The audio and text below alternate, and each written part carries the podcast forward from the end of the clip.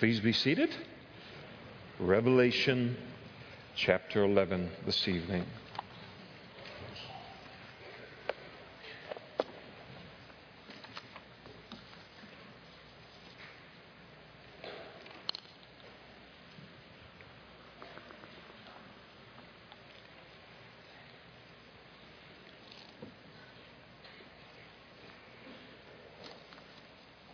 John declares, Then I was given. Oh, let's stop right there. In the Greek, the word then, just kidding. Uh, somebody caught me at the back door uh, uh, today, and uh, one of the sisters, and she was talking with uh, another one of the sisters here in the fellowship, and um, they were talking about trying to make some sense of the chronology of all of these events. And uh, because they're a little confused about how certain things lay in terms of getting the chronology. And um, once I got over the fact that some of the fault of that might be um, a failure for clarity on my part as a teacher, um, I then thought it might be good for us to talk a little bit of, about this. There is, in the book of Revelation, there is a very, very clear sequence of events through the seven year tribulation period. And, and the clear sequence uh, has to do with the breaking of the seven seals.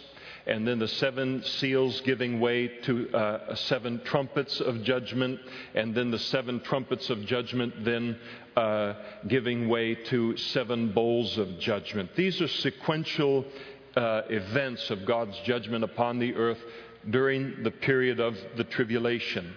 The interesting thing that God does in, in the book of Revelation is that each time he finishes one of those sequences, he heads into what is commonly referred to as a, as a parenthetical passage, where he takes and gives us some additional insight into some of the events that are occurring at this time without bogging down the sequence. So, for instance, when you um, read there in chapter 6, and uh, the, here you've got the six seals being opened up. The seventh seal is going to is essentially the seven trumpets. You notice that in chapter seven, in some of your Bibles, they'll have where they're entitled these things.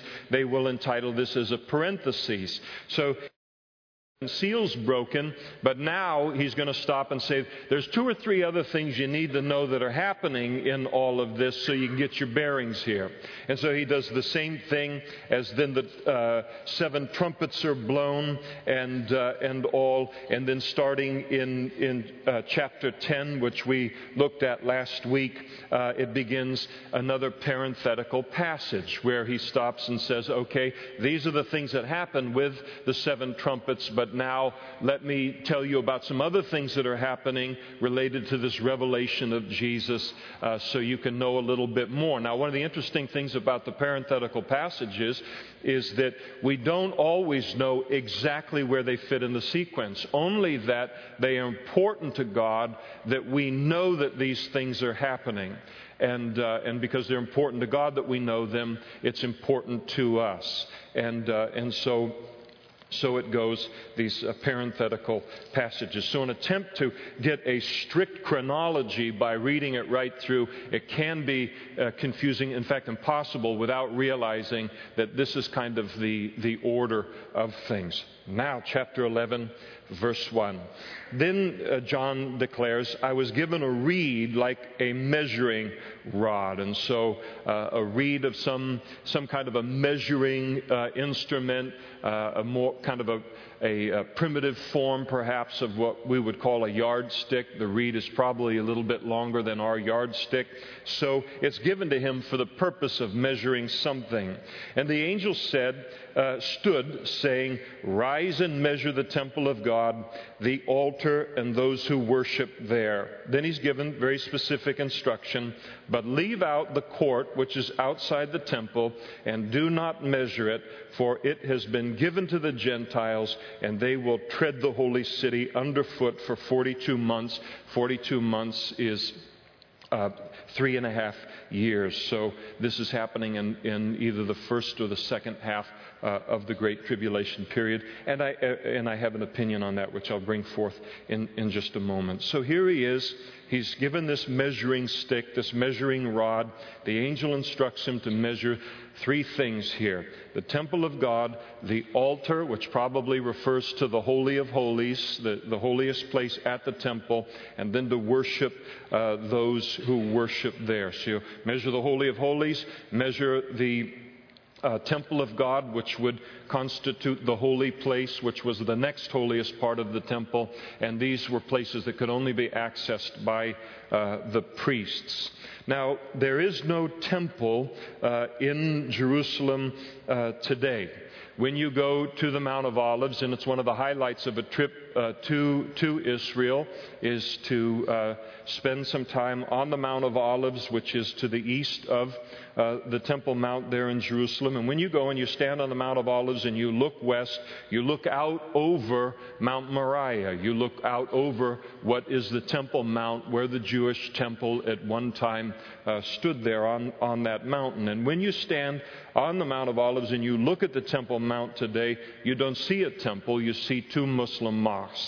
You see the uh, Dome of the Rock Mosque and you see the Al Aqsa Mosque, uh, the second and third holiest sites for Islam, there on the top of, of the temple.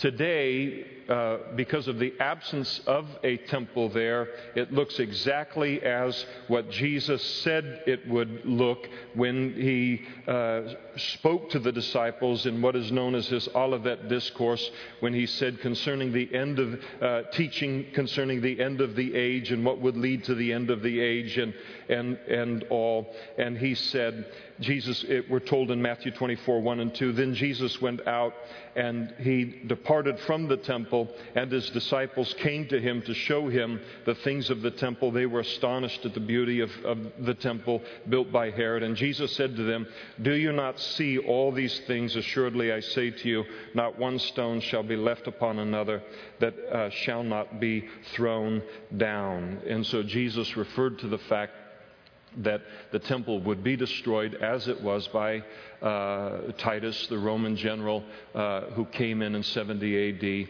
and as a part of uh, bringing the Jewish people and the nation back in line from their rebellion, the Jerusalem was uh, leveled, and so was the temple. It's always interesting uh, to be up there and look out on the Temple Mount as a group of Christians, and and usually we, you know, we have a guide and, and all who's Jewish, and and just to speak of the fact that when when you look out on that Temple Mount and you do not see a temple, uh, it was inconceivable to the Jews that the temple would ever be destroyed, maybe converted to some other use or something, but that that temple that took Herod 46 plus years to build, and uh, some of the stones uh, weighing, you know, uh, hundreds of tons and all, and, and, and, all, they just couldn't believe that it would be destroyed. And yet, it was a testimony to what it is that Jesus had prophesied, and a powerful testimony, I think, to the Jewish people. And I like that seed to be planted uh, in their hearts as they consider uh, Jesus. So I always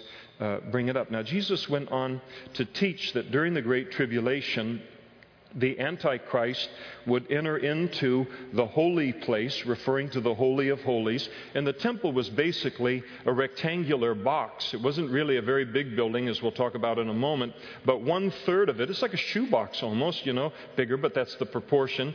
And uh, one third of it is the Holy of Holies, where the high priest could only go in there uh, one day out of the year, the Day of Atonement. And then two thirds of the rest of it, that was the place where the priest should go in and minister, and the the daily showbread and the offering of the incense and, and, the, and the different things they could go in there and, and, uh, and uh, offer these particular services to, to the Lord. So, the, uh, the, Jesus taught that, as the Bible teaches too, that at the halfway point of the Great Tribulation, uh, that the Antichrist will enter into the Holy of Holies in the temple. He will, as a result of that, defile the temple. He will sit in the Holy of Holies and he will demand to be worshiped as God. And, the, and as a result of him going into the Holy of Holies and demanding this, he makes that temple an abomination. And that's why it's called the abomination that causes desolation. Because when the Jews, the Jews will think that the Antichrist is their Messiah up to this point. And when they see this happen, they will realize that they've been deceived, that this is an abomination, and they will then flee from following after the Antichrist and, uh, and, and flee literally out of Jerusalem into the wilderness. It is the abomination that causes desolation. Jesus instructed uh, the Jews that when this occurs, it, again in the Olivet Discourse, that if they see this, they should run out, run for their lives uh, out into the wilderness and get away from what this Antichrist is all about. He put it this way, Matthew 24. Therefore, when you see the abomination of desolation spoken of by Daniel the prophet standing in the holy place, Whoever reads, let him understand. Then let those who are in Judea flee to the mountains. In other words, run for the wilderness, run for your life, because this Antichrist isn't going to stop with just setting himself up and demanding to be worshiped in the Holy of Holies. He's going to come after the Jews uh, big time. And uh, so Jesus said, run for your lives, run for the wilderness. Now, in order for the abomination that causes desolation to occur, in order for the Antichrist to go into the Holy of Holies and make an abomination of it, what does it require? That isn't there right now. It requires a temple. It requires a temple to be built for the fulfillment of, of all of, of this. And uh, so that temple needs to be rebuilt on the Temple Mount, and it will be rebuilt. But Daniel tells us that it will be the Antichrist who will enter into a covenant with the Jews, Daniel chapter 9, to rebuild their temple. Daniel chapter 9, uh, verse 27. And then he, speaking of the Antichrist, will confirm a covenant with many for one week, and a week there means it's heptad, it means a seven, and for so for a seven year period. But in the middle of the week, at the three and a half year mark, he will bring an end to sacrifice and offering. He'll allow the Jews to rebuild the temple. They will reinstitute sacrifices at the temple. But then at the middle point of the tribulation period, he'll bring an end to all of that, and on the wing of abomination shall be one who makes desolate, even until the consummation which is determined is poured out on the desolate. Now, the sad thing, if you go to Israel today, uh, is that if you ask uh, the people uh, how they're going to recognize the Messiah when he comes because of the overall rejection of Jesus as the Messiah. How in the world then are you going to re- recognize your Messiah when he comes? And almost to a person, if they're literate in the scriptures, uh, Israel is very much a secular nation. There is a religious minority in it that knows their law and the prophets. That's what they call the Old Testament. But the average Jewish person knows very, very little about their scriptures. So if you get someone who knows a little something about it and then plus wants to talk to you, uh, you know, as a Christian and all, uh, and, and many, many do, uh, but you ask them, how in the world will you recognize the Messiah when he comes? And almost to a person, they'll say, he will allow us to rebuild our temple. We do not believe that the Messiah is divine, like you Christians believe. We do not believe that he will be the Son of God, that he, he will be God in human flesh. We merely believe that he will be a great man who will allow us to rebuild our temple. And it's a complete setup even though it's found in their scriptures, Daniel, a complete setup for being deceived by the Antichrist because he is the one that will come on the scene and allow them to rebuild their temple. And, uh, and they, know, they know these scriptures. You can enter into some very interesting discussions uh, with them, but so determined are so many of them not to trust in Jesus as the Messiah, that, um, they, that they just will dig in, determined to reject him, even in the face of what the scriptures have to say. And it's very, very heartbreaking. Jesus said it would be so. He spoke to the religious leaders of his day and he said, I have come in my Father's name, John 5:34. I have come in my Father's name and you do not receive me. If another comes in his own name, him you will receive. Speaking of of false messiahs and including uh, the Antichrist. Once you reject the true Messiah then, uh, and the true Christ, all you have left are our false Christ then to, to trust in. Now, again, in Second uh, Thessalonians, and for some of you, I know some of this requires a little bit of knowledge of this already. So if you start to get lost a little bit, don't feel guilty uh, about that. Just pick up what you can, and then uh, in 17 years or however long it takes us to go through the Bible uh, to get to it again, you can pick up uh, a, a, little bit more some other other way. But so so you know, be gracious toward yourself and toward me, please. Uh, again, in Second Thessalonians, we're told that at the three and a half year mark of the seven year tribulation period, the Antichrist is going to enter into that Holy of Holies, demand to be, uh, he's going to declare himself to be God, and he's going to demand to be worshiped as God. Now, one of the interesting things to me is that here is John being told to measure a temple that hasn't been built yet, but will be built in the early days of, of the Great uh, Tribulation. But he's told, notice in verse 2, leave out the court which is outside the temple, and do not measure it, for it has been given to the Gentiles, and they will tread the holy city underfoot for 40 two months. And so he says, Don't measure the court outside of the temple. It's been given over to the Gentiles. Now, uh, let's see if we have one of these images that I asked if we could maybe do. And there we go. All right. Wow. All right. Let's see. I've got one of these laser things right here. Whoa, whoa excuse, ooh, excuse me on that.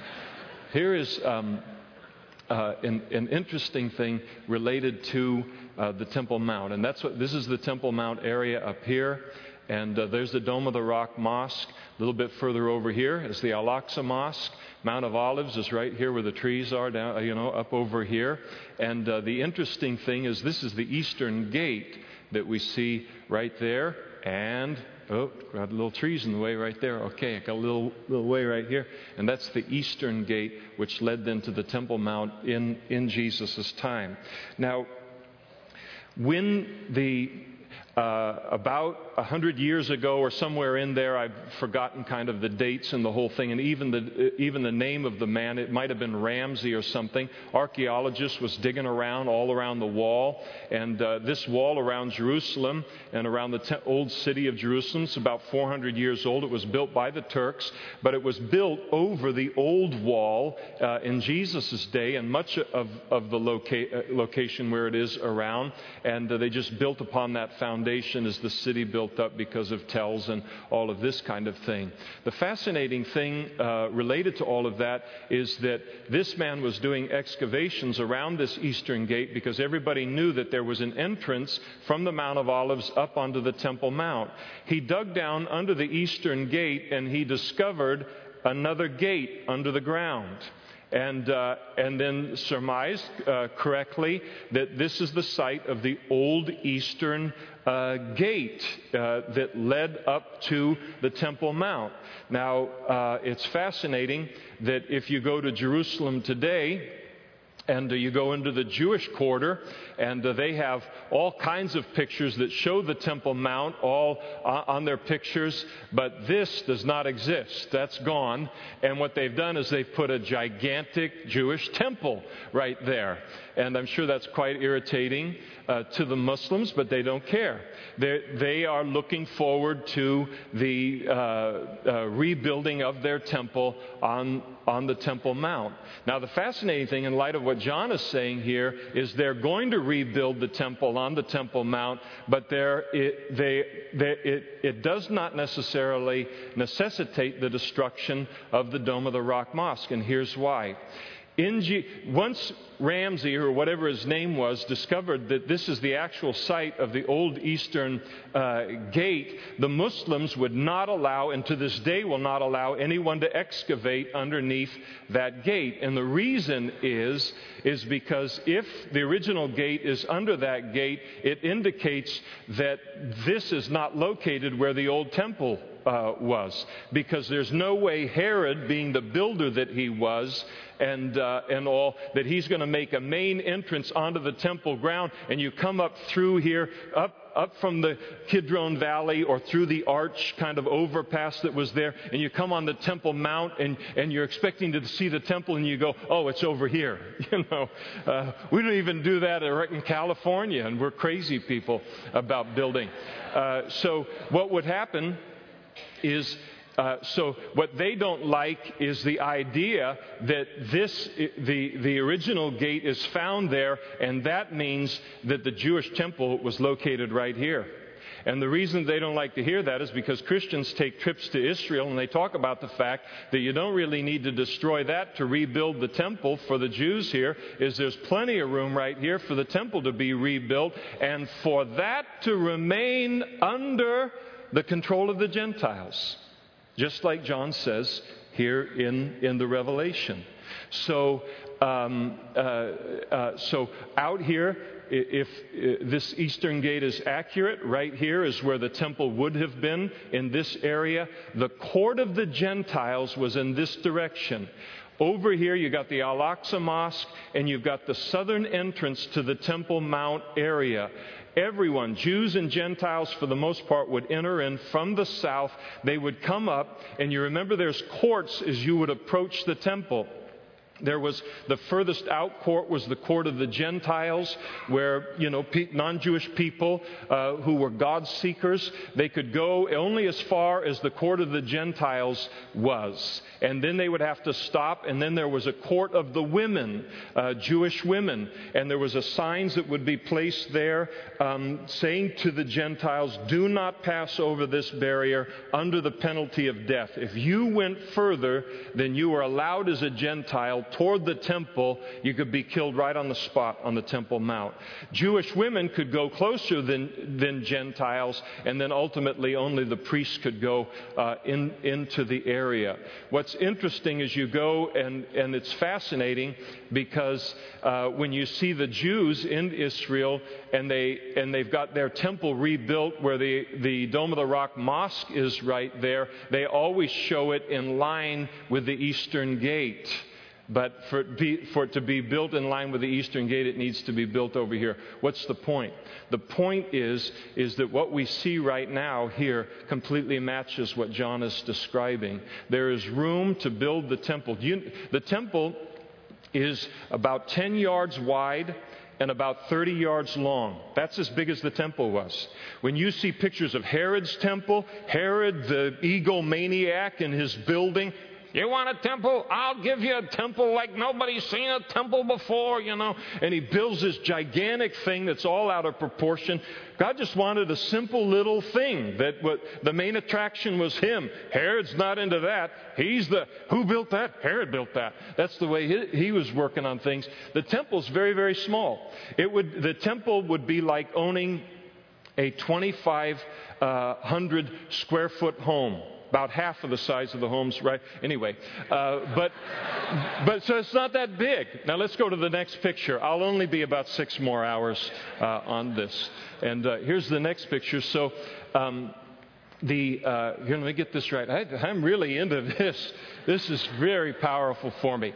Here's the Mount of Olives over here, and uh, and so and you're looking here, the eastern gate over here, looking straight through over here. This is what's known as the Dome of the Spirits. We always go over it and we stand in it and uh, take our pictures. Well, we don't stand in it. Some people stand in it, and uh, I'm already, always ready for them to get shot.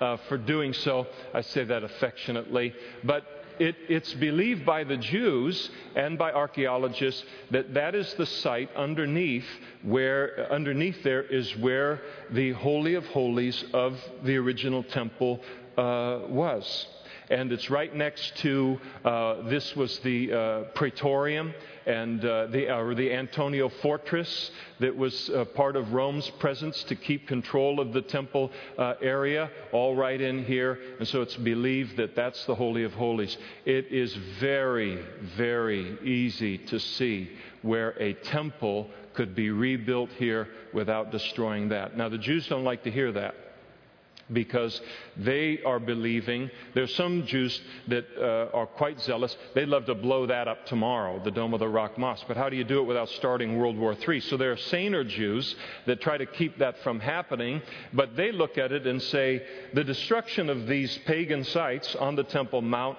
that's up to the Lord to take care of. That's his problem. And, and since Israel is an earthquake uh, area, there go the sign-ups for a trip to Israel. But uh, since that is the case, they just look and say a simple earthquake would solve this uh, completely. But what is fascinating for our purposes is is that John says, go ahead, and, or this temple is going to be built, and this whole region that constitutes the court of the Gentiles, leave it alone for three and a half years. It's going to be under their control. They're going to control it anyway. So to rebuild it right there without the destruction of the other mosques, uh, that can happen and still fit the scenario that we have here. Now, how in the world is all of that, uh, you know, going to happen? I have an idea uh, related uh, to that. Um, in, in uh, I mean, everybody's got their ideas. Possible scenario is that um, in light of the book, books of Ezekiel, Daniel, Gospel of Matthew, and, and Revelation, in Ezekiel chapter uh, 38 and 39, okay, we can uh, let that, that's, that's good. That's what I was going to say. Okay. In, in, light of Ezekiel 38 and 39, we're told that there's a confederation of nations that are going to come against Israel in the last days Gog, Magog, and uh, a confederation of nations. And Gog and Magog, they come from the uttermost part, north part of Israel, which, uh, if you take a line and you, you draw it straight up from uh, Israel, you almost bisect Moscow. Could be talking about uh, Russia. Uh, wh- whoever this is, they are a major military power in the world in the last days. Could talk about the Muslim dominated nations that are immediately uh, north of the uh, Caspian Sea. But the, this, this power from the north will align itself with Middle Eastern nations, Muslim nations, and, and join together in an attack against Israel. The Muslim nations that are identified by name in Ezekiel's prophecy are very, very interesting. They include Iran, and interestingly, Iran is named uh, first in the list of allies to join them in this invasion in, in light of what's happening today. Ethiopia, Libya, Turkey are defined as joining with this military power from the north in an invasion of Israel. All of them united by uh, the religion of, of Muslim. Uh, conspicuously absent among the Muslim nations who do not, are not named as joining in this invasion are Egypt, Iraq, Jordan, and Syria. And the interesting thing about all of that is it, it fits perfectly today with the geopolitical uh, situation of the world. It looks just like what God said it would look like in the last days prior to this invasion of Israel. I believe that this invasion happens almost immediately after the rapture of the church. And one of the reasons that uh, that I think that it happens is that following this, this, uh, these invading armies are mightily defeated. I mean, they're humiliated in their defeat. God rises up on behalf of Israel, comes against these armies. Seven eighths of the armies that invade are killed, destroyed. Now, you talk about when we see wars going on around the world and we see uh, casualties coming in, uh, you know, that represent uh, in terms of death, representing a tenth of the army or a quarter of an army. That is death on a massive scale in terms of, of a battle. Here is a battle where seven out of eight men that enter into that battle are going to end up dead on the battlefield in their attempt to, to wipe out um, Israel. The, the re, another reason, and, and, then they spend seven years cleaning up the mess after the, uh, this battle takes place, which corresponds with a seven year uh, tribulation period. All of that's in Ezekiel. I think one of the reasons that it happens immediately after the rapture of the church um, is because this allows for the rise of the Antichrist into a position of power. If Russia is, is, is humbled, if the Muslim uh, uh, saber rattlers are humbled by this battle, and then uh, I think about the United States of America in terms of the West, of all of the Western nations or great military powers in the world, the one that will be the most affected by the rapture will be the United States of America. You remove the church from the United States of America, you introduce great disarray into the country. Uh, you also uh, remove the uh, staunchest supporters of the right of the nation of Israel to exist from the world. And that's one of the things that the Jews recognize.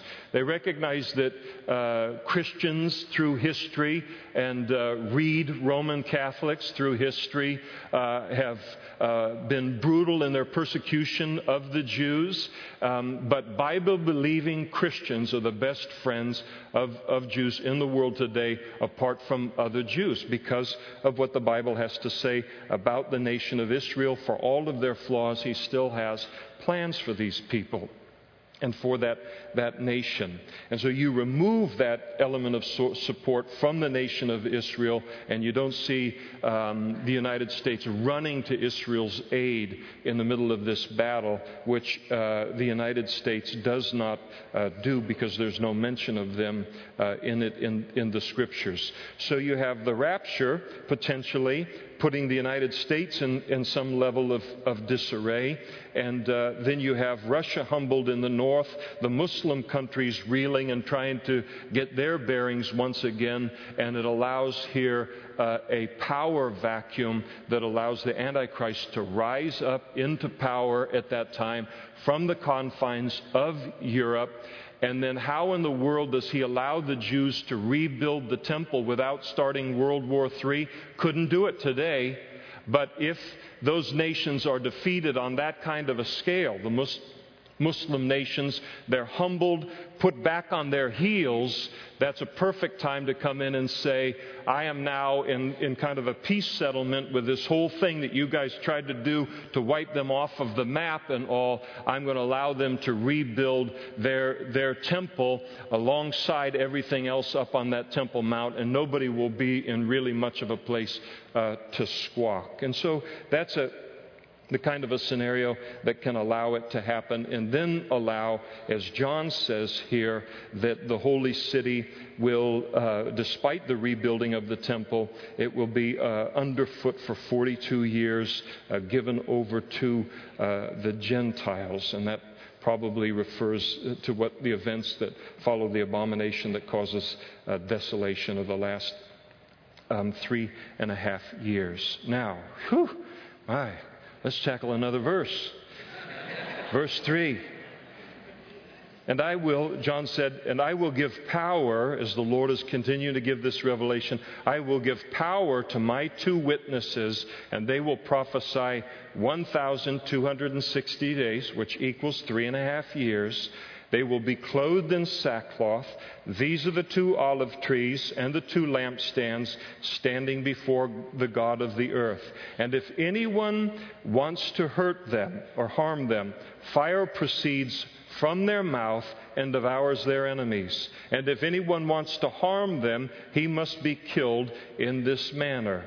These two witnesses have the power to shut heaven so that no rain falls in the days of their prophecy for three and a half years. Now, notice not only are they witnesses in verse 3, but notice in verse 6 they're prophets. They are on the earth speaking uh, for God in the middle of the madness of, of the Great Tribulation period or the Tribulation period. And they have power over waters to turn them to blood and to strike the earth with all plagues as often as they desire. And so John tells us about these two men, these two prophets. They'll be supernaturally empowered by God to make a stand for God in the midst of this demonic madness that's on, uh, on the earth. And, uh, and they stand in the city of Jerusalem. And I think the reason it's spoken of, uh, we know that they're, they're in the city of Jerusalem because he identifies it a little bit later in verse 8 but I think he speaks of the two witnesses here in the context of the rebuilt temple because their ministry, for the most part, is going to take place within the area of the rebuilt temple. Now, the thing you have to remember about the rebuilt temple that's built during the tribulation period, God is not pleased with that. We go to Israel and, and then they take the Christians to these sites where they see, you know, the, the menorah being built for the new temple and the brazen altar and all of the instruments that are used in the worship of God at the temple and all the clothes that they've got for the priests and, and everything. And, and uh, certain of the Jews are very, very excited about that. And Christians can get so excited. Oh, there's going to be the temple rebuilt the only thing that the rebuilding of the temple does for us as Christians is to realize that the end is near, that the abomination of desolation is coming. God is not pleased with this temple. He does not like this temple. He does not abide in this temple. That temple is an affront to Him because he's already got a temple. And it's called the Temple of the Holy Spirit. It's made of living stones. It is the Holy Spirit living inside of people who have allowed uh, God to come into their lives because of their faith in Jesus Christ. There is no better temple than that. So he doesn't like this because that temple is just an expression of man trying to work his way to God by doing certain things, keeping certain laws, keeping certain rituals, and all in an effort to establish our own righteousness before God in order that we can make ourselves acceptable. And that's not how God saves people. He saves people by faith in, in his Son. So here these guys are, and I'm inclined to believe that they um, uh, perform their, their ministry to the Lord during the first three and a half years of the Great Tribulation, during the period in which this temple is being built, and, it, and while Jews are coming, doubtless from around the world, to come and worship the Lord at the rebuilt temple.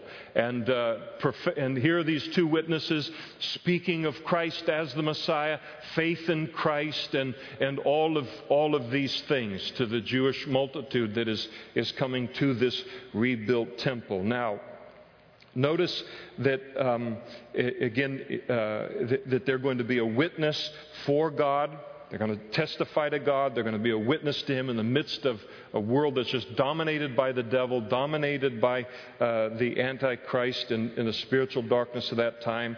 They'll do it for 1,260 days, we're told in, in, in verse uh, uh, 3. And, uh, and I think that re- one of the reasons I think it's during the first three and a half years of the Great Tribulation is that they're Jewish and their ministry is to the Jews. And following the abomination that causes desolation at the three and a half year mark of the Great Tribula- uh, the Tribulation period, the Jews will scatter. There will not be a great ministry to Jews after that time. They will either flee to the wilderness and be supernaturally protected by God, or they will be killed by the Antichrist. So there won't be a, a great um, uh, you know, multitude for this, especially given who uh, we think these people, these two men are, a great ministry uh, at, in the second half of the Great Tribulation uh, uh, uh, for them. Now, notice also here that they're clothed in sackcloth in, in verse 3. That was the clothing that the Old Testament prophets would wear uh, when their hearts were broken over the, uh, the spiritual condition, the idolatry, um, and, and all of the Lord's people, and God would raise up a prophet. He would wear sackcloth. It would be an indication of, of his own, God's heart and his own broken heart over the sin of God's people. And, and so it was the dress of, of the prophets when they would then warn people of a judgment that was coming unless they repented. And so they will, they will wear this Old Testament kind of garb uh, during the three and a half years uh, of, their, of their ministry. We're, we're told in verse 4 that they, uh, as they're described as two olive trees and the two lampstands standing before the God of the earth. Now, the imagery of two olive trees and two lampstands, uh, as we continue to look for the Old Testament to uh, help us to properly interpret uh, the book of Revelation. So we look and we say, where in the law and the prophets, where in the Old Testament do we read about two olive trees and two lampstands and all of this? And we do read about it in Zechariah chapter 4 where Zechariah sees this uh, vision, and as he looks at this vision, he sees a lampstand or a menorah of solid gold, and with a bowl on top of it, and uh, and on the seven uh, and on the uh, stand seven lamps with seven pipes to the seven lamps. Then he said there were two olive trees were uh, by it, one at the right hand of the bowl, and the other on uh, the left. And then the angel of the Lord says, You understand what you're seeing? Here's, here's kind of what it's like. Ah, a menorah. Praise the Lord. All right. Here's kind of what he's seeing a little bit. So he's seeing a seven stem lampstand, and he's seeing a great bowl that sits up above it, and it's filled with oil, but it's got these seven feeder tubes that go out to the light. And remember, the menorah and all this, it represents the presence of God. And then above this, this bowl that's feeding this are two great olive trees, and, and all, it was olive oil that they would use to keep this lit. And, and the olive trees are supplying this bowl with the oil that then supplies this uh, light to the temple and, and to the nation of Israel, and a symbol of, of God's uh, presence. Now, the context of that particular vision is that a man by the name of Zerubbabel and a priest by the name of Joshua had come back to the land of Israel and they were given a commission to rebuild the temple.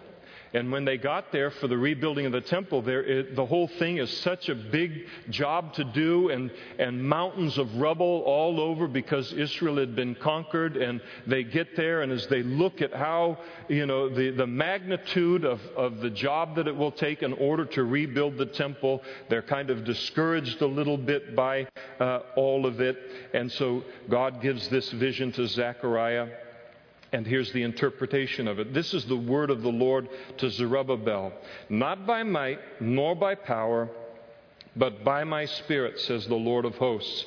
And who are you, O great mountain of this rubble that needed to be removed before uh, things could even be rebuilt? Before Zerubbabel you shall become a plain, and he shall bring forth the capstone with shouts of grace grace to it. The hands of Zerubbabel have laid the foundation of this temple.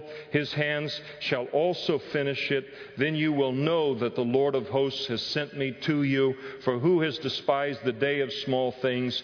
For these seven rejoice to see the plumb line in the hand of Zerubbabel. They are the eyes of the Lord which scan to and fro throughout the whole earth. And then he goes on to say, And so he said, These are the two anointed ones who stand before the Lord of the whole earth. So, this whole uh, olive trees taking and feeding the bowl, the bowl feeding the seven uh, lights on, on the menorah. And the point is, is that what was happening here was happening supernaturally. In other words, God was saying that Zerubbabel and Joshua will finish the rebuilding of the temple because I will give them supernatural ability to do it by my Holy Spirit, even though it looks physically impossible that they would be able to do that.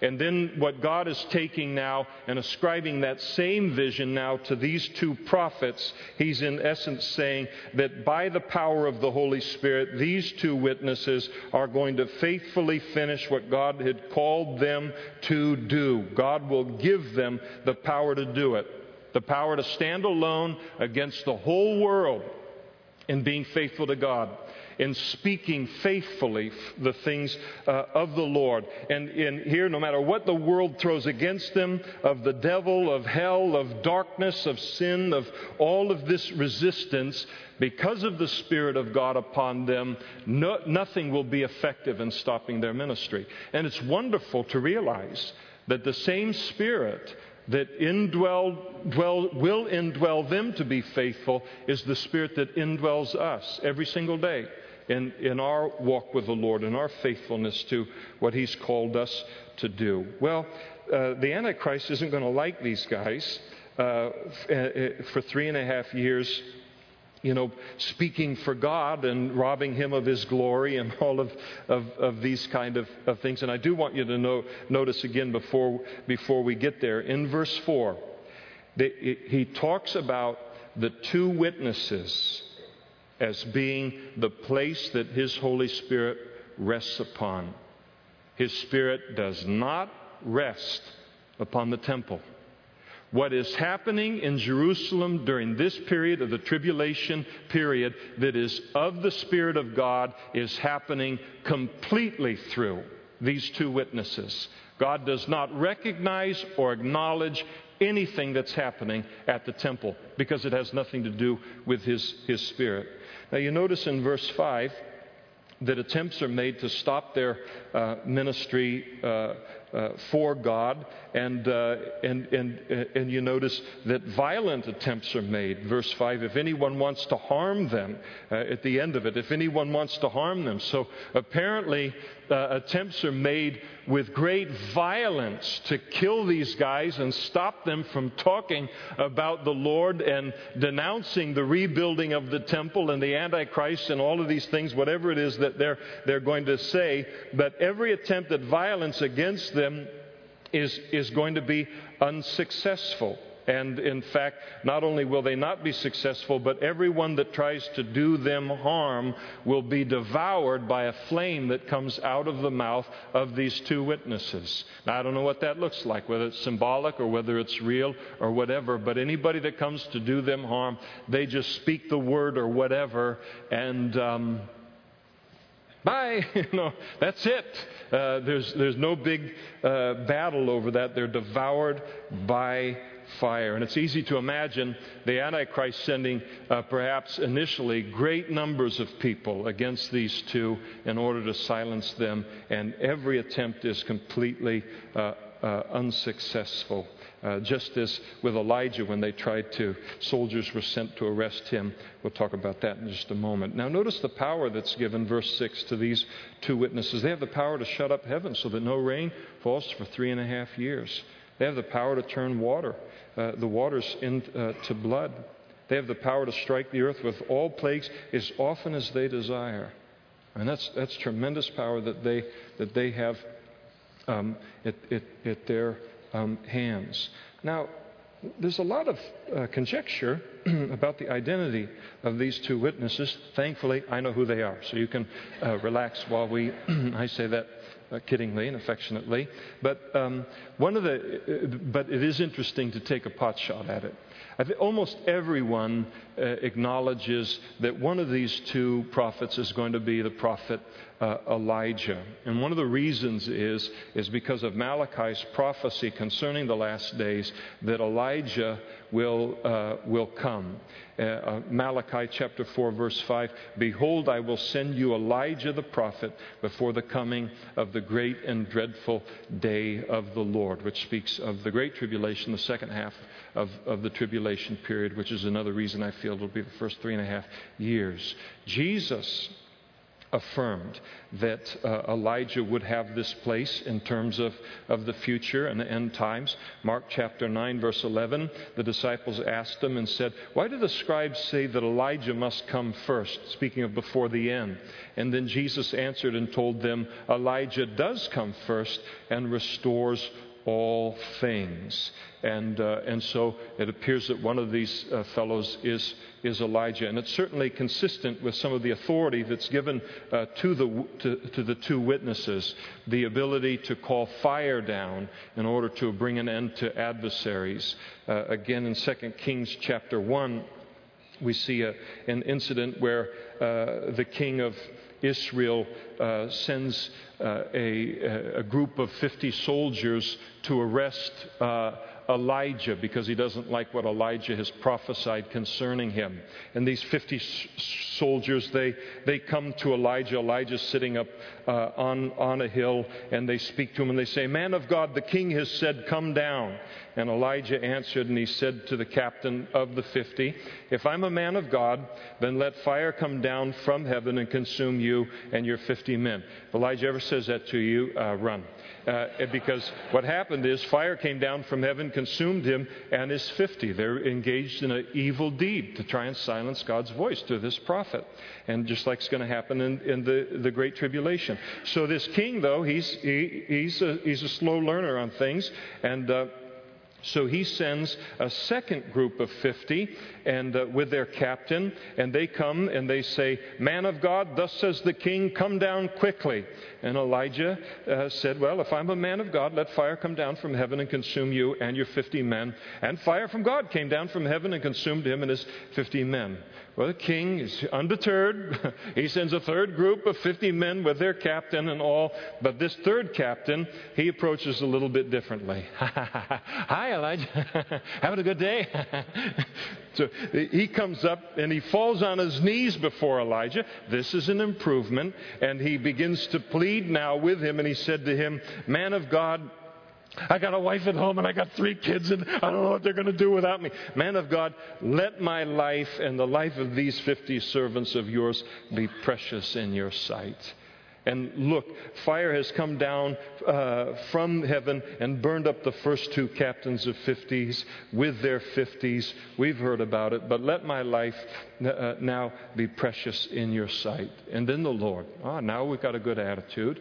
And then the Lord spoke to Elijah and said, Go down with him, don't be afraid of him. And he went with him then uh, on his way. So, this, this, uh, all of this is characteristic of an earlier uh, part of, of Elijah's uh, ministry. Another thing uh, that, is in, uh, that parallels with Elijah is the fact that there is no rain for three and a half years.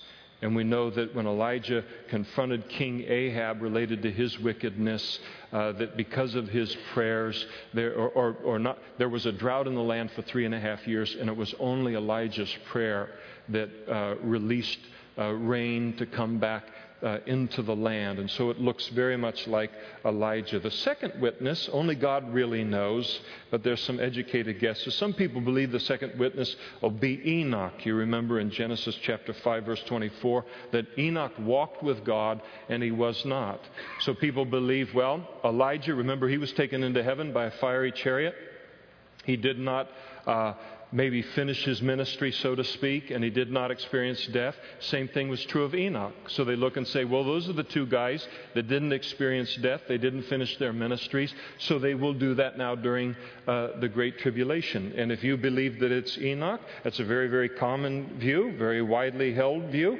God bless you. Uh, I'm inclined to believe that it's Moses. And, uh, and I'm inclined to think that it's Moses on the basis of the miracles that these witnesses perform. You notice in verse 6 that one of the things that they're able to do is they have power over waters to turn them to blood, to strike the earth with all plagues as often as they desire. And that was characteristic of Moses' ministry uh, in the exodus of the children of Israel from Egypt. The plagues, the authority in, in this, this kind of, of a way. And uh, so the miracles are identical to his, his earlier ministry. And I think who better to witness to the Jewish people concerning Jesus as the Christ and, and to call people to holiness than Moses representing the law and Elijah representing uh, the prophets. And, and since the volume of the book, the law and the prophets, they testify to Jesus, I think there'll be some amazing sermons preached during those three and a half years through these, these three uh, men. I think it's at least interesting also when, uh, when Jesus is on the Mount of Transfiguration, that um, the two that are with him on that Mount of Transfiguration is not Elijah and Enoch, but Elijah and, and Moses. Now, notice in verse 7 when they finish, unlike this sermon, when they finish uh, their testimony, the beast that ascends out of the bottomless pit will make war against them and overcome them. Notice that it, it, they will be overcome ultimately by the Antichrist, but it will not happen on the Antichrist's term. The only reason that the Antichrist is able then to overcome them is because their ministry is over. They have finished their testimonies. And when they finish their ministry, their testimonies, then the Antichrist will have some success against them. The devil is powerless against them until they finish their testimony. And I think how wonderful to realize that about our own lives. As we walk with God, as we serve the Lord, as we're in all kinds of goofy places under the direction of His Holy Spirit, He numbers our days. Uh, he, he's the one that determines how long we're going to be on this earth, and He is going to do whatever is necessary for us to remain alive until we finish what God has called us to do. And when we have finished our testimonies, God knowing how beautiful heaven is, how wonderful it is, how peaceful it is, and, and all, uh, because He is the loving God that He is, then our ministry being done, there's no sense in leaving us here any longer, and He simply takes us home. And I think that that's very, very important to realize when someone who knows the Lord and loves the Lord uh, dies at what we would consider to be an early age. And sometimes we're, we're prone to think, oh my, how sad they had their whole life in front of them and they're just getting started in their influence for God and they're walking with God and they walk so close to God. And why in the world would this happen to that kind of a person? Who knows what they might have been or what they might have done if they had only lived longer? Their ministry's over. Their ministry is over. And when our ministry is over, there's no sense in us remaining here any longer. And God just simply takes us home to heaven. Now, notice the events surrounding the death of these two. In verse 8, their dead bodies will lie in the street of the great city, which spiritually is called Sodom and Egypt, where also our Lord was crucified. Where was Jesus crucified? In Jerusalem. So they're ministering in the city of Jerusalem. God renames them because during this time in the, in the tribulation period, because of the sin and because of the idolatry and the wickedness, he, re, he renames the city, won't even call it Jerusalem, uh, the city of peace. He renames it Sodom and Egypt. Sodom, uh, you know, synonymous with wickedness. Uh, Egypt synonymous with idolatry. The city is is, is known now for wickedness and, and idolatry, and their bodies just lay out on the street. Now, both uh, uh, Jew and, and uh, Muslim in the Middle East uh, today, when someone dies, they bury you within 24 hours. There's no embalming. There's no long, big, drawn out kind of thing. No matter how rich you are, no matter how poor you are, anything like that, you are buried within 24 hours. That's the way that it is. And, and, it's, it, it, and it's a sign of respect to do that. For them to leave the bodies of these two witnesses dead on the street of Jerusalem is, is just a great disgrace they're wanting to disgrace them, disgrace their life, disgrace their, uh, their, their bodies. They just want to show them as much uh, shame as they can. And then notice in verse 9 then those from the peoples, tribes, so we're not talking about just Jews now, talking about the whole world. Then those from the peoples, the tribes, the tongues, and nations will see their dead bodies three and a half days and will not allow their dead bodies to be put into graves. They will stop anyone that tries to give them a burial. They will leave their dead bodies to rot out on the street. And it's very fascinating when it talks about uh, the, the, the fact that as those bodies lay out on the street, that not just Jerusalem, but the whole world, peoples, tribes, tongues, and nations will see their dead bodies. How's that possible? Until the last 50 years with satellite television and the ability to take a picture of something happening in Jerusalem and beam it all around the whole world. And, and so, obviously, during this period of the tribulation, the uh, news services will still be uh, well staffed and, uh, and beaming out uh, their, their signals. Not saying that there aren't saved people there, but the news will go on. But, but you see, you know, CNN and, and Fox uh, News and all of these things, they, they, this thing, this image will be breaking news all around the world, and the whole world will see their bodies there. Couldn't, couldn't have happened 50 years ago. And those who dwell on the earth will rejoice over them, their death. They will make merry, send gifts to one another. You talk about savages, and um, they'll send, they'll have parties, celebration. They'll send gifts to each other because these guys are dead, because these two prophets tormented those who dwell on the earth. Isn't it interesting? Tormented them with the plagues and the different things, but tormented them with the Word of God and tormented them with a holy life. Isn't it interesting? That the world will get so wicked that the Word of God and a holy life will be considered a torment. That's what the Bible says, that talks about the days when good will be called evil and evil will be called good. Everything will be backwards. Everything will be backwards during the tribulation period. Nobody will want to, to be here. And you watch it, you watch it building even in our day. I was born in 1955. I'm 51 years old. I'll save you the math. But I never ever dreamed that I would see the day in this country that I've grown up in, the United States of America, that I would ever see an attack like we have seen on the law of God, on the Ten Commandments, on a righteous standard from God's Word, an attack on the Bible, like we've seen, an attack even upon using the word Christmas at Christmas time. What in the world day do you think it, think it is? But what it, it's a torment. It's a, the Ten Commandments, the fact that there is a God given right and wrong is a torment to a certain kind of person. Uh, Christmas, the celebration of the birth of Christ, is a torment to a certain kind of person and, and so already represented in, in the world. And then here uh, uh, they'll be in full bloom here, sending gifts to each other, that this voice is finally silenced there in, in, in the world. Now, after the three and a half days, uh, and, and, so God's going to have uh, God going to have uh, the last word here on all of this. He does have a sense of humor, uh, sanctified, but it's wonderful.